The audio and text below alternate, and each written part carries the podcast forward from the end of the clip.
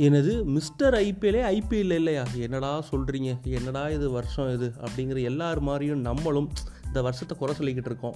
நிறைய நெகட்டிவிட்டியும் கொஞ்சம் பாசிட்டிவிட்டியும் நிறைந்ததாக இந்த வருஷம் நினைக்கிறேன்.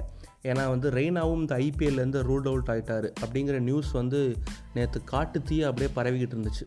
ஏன் அவர் ஐபிஎல்லை விட்டு போனார்? அது மட்டும் இல்லாமல் இன்னும் ரெண்டு சிஎஸ்கே பிளேயர்ஸ் வேறு ஐபிஎல்லில் இல்லையே. அது யார்? அப்படிங்கிறது தான் இந்த ஆடியோவில் நீங்கள் கேட்க போகிறீங்க என் மக்களுக்கு வணக்கம். திஸ் இஸ் சம்பவம் பை அஸ்ஃபர் அதாவது ரெய்னாவோட அங்கிள் அசோக் அப்படிங்கிறவர் வந்து ராபர்ஸ்னால் கொல்லப்பட்டார் அப்படின்னு சொல்கிறாங்க அது மட்டும் இல்லாமல் அவங்க குடும்பத்தை சேர்ந்த இன்னும் ஒரு நாலு பேரும் பயங்கரமான இன்ஜுரியில் இருக்காங்கன்னு கேள்விப்படுறேன். ஸோ வந்து அந்த ராபர்ஸ் வந்து குத்தி கொண்டுட்டாங்க அப்படின்னு சொல்கிறாங்க பஞ்சாப் கிட்ட பதன்கோட் அப்படிங்கிற இடத்துல. ஸோ அதனால் ரெய்னா அவசர அவசரமாக நேற்று துபாயிலிருந்து அவரோட சொந்த ஊரான வில்லேஜுக்கு வந்து கிளம்பிட்டாரு அப்படின்னு சொல்கிறாங்க யூபியில் இருக்கிற இடத்துக்கு.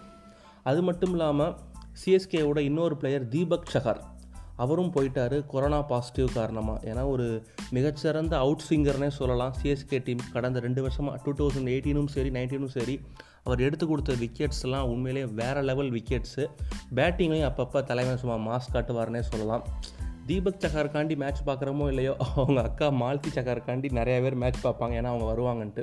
அவங்களும் இன்ஸ்டாகிராமில் அவரோட பிக்சரை போட்டு இதெல்லாம் ஒன்றுமே இல்லை கடந்து வந்துடுவேன் நீ வந்து ஒரு வாரியர் நீ வந்து ஒரு போர் வீரன் சொல்லி இதெல்லாம் தாண்டி நீ வருவ அப்படின்னு சொல்லி அவங்க இன்ஸ்டாகிராமில் போஸ்ட்டு பார்த்தேன். அது மட்டும் இல்லாமல் தீபக் சகர் வந்து சமீபத்தில் ஒரு போஸ்ட் ரெய்னா கரண் சர்மா கூட சேர்ந்து வந்து போஸ்ட் போட்டிருந்தார் இன்ஸ்டாகிராமில். அப்போ வந்து அவரோட தம்பி ராகுல் சகர் வந்து என்ன சோஷியல் டிஸ்டன்சிங்கே இல்லை அது மட்டும் இல்லாமல் மாஸ்க் இல்லாமல் இருக்குது அப்படின்னு கேட்டிருப்பார். அதுக்கு வந்து தீபக் சகர் வந்து ரிப்ளை பண்ணியிருப்பார். நாங்கள் மாஸ்க்லாம் போடுறதில்ல. ஏன்னா எங்கள் எல்லாத்துக்குமே கொரோனா நெகட்டிவ் வந்துருச்சு. ரெண்டு டைம் டெஸ்ட்னு சொல்லிட்டு அசால்ட்டாக சொல்லியிருந்தார். இப்போ என்னடானா திடீர்னு அவருக்கு வந்து பாசிட்டிவ் ஆயிருக்கு.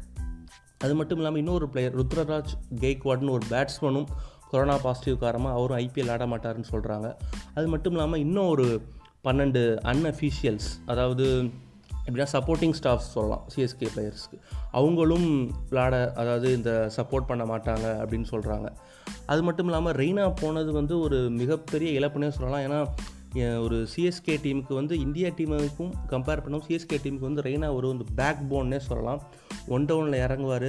அதர் எண்டில் அவர் மட்டும் இருப்பார். மற்ற விக்கெட்ஸ்லாம் அப்படியே போயிடும் ஏன்னா தோனி இல்லாமல் கூட சிஎஸ்கே வந்து ரெண்டு மூணு மேட்ச் விளாண்டுருக்கு ஆனால் ரெய்னா இல்லாமல் ஒரு மேட்ச் கூட விளாண்டதே இல்லை. சிஎஸ்கே டீம் ஏன்னா சிஎஸ்கே அப்பியர் ஆகிற எல்லா மேட்ச்லேயும் ரெய்னா கண்டிப்பாக இருப்பார். இதுதான் முதல் தடவை நினைக்கிறேன் ரெய்னா வந்து ஐபிஎல்லை மிஸ் பண்ணுறது ஸோ வந்து வாட்ஸனும் தன்னோட போஸ்ட்டை ஷேர் பண்ணியிருந்தார்.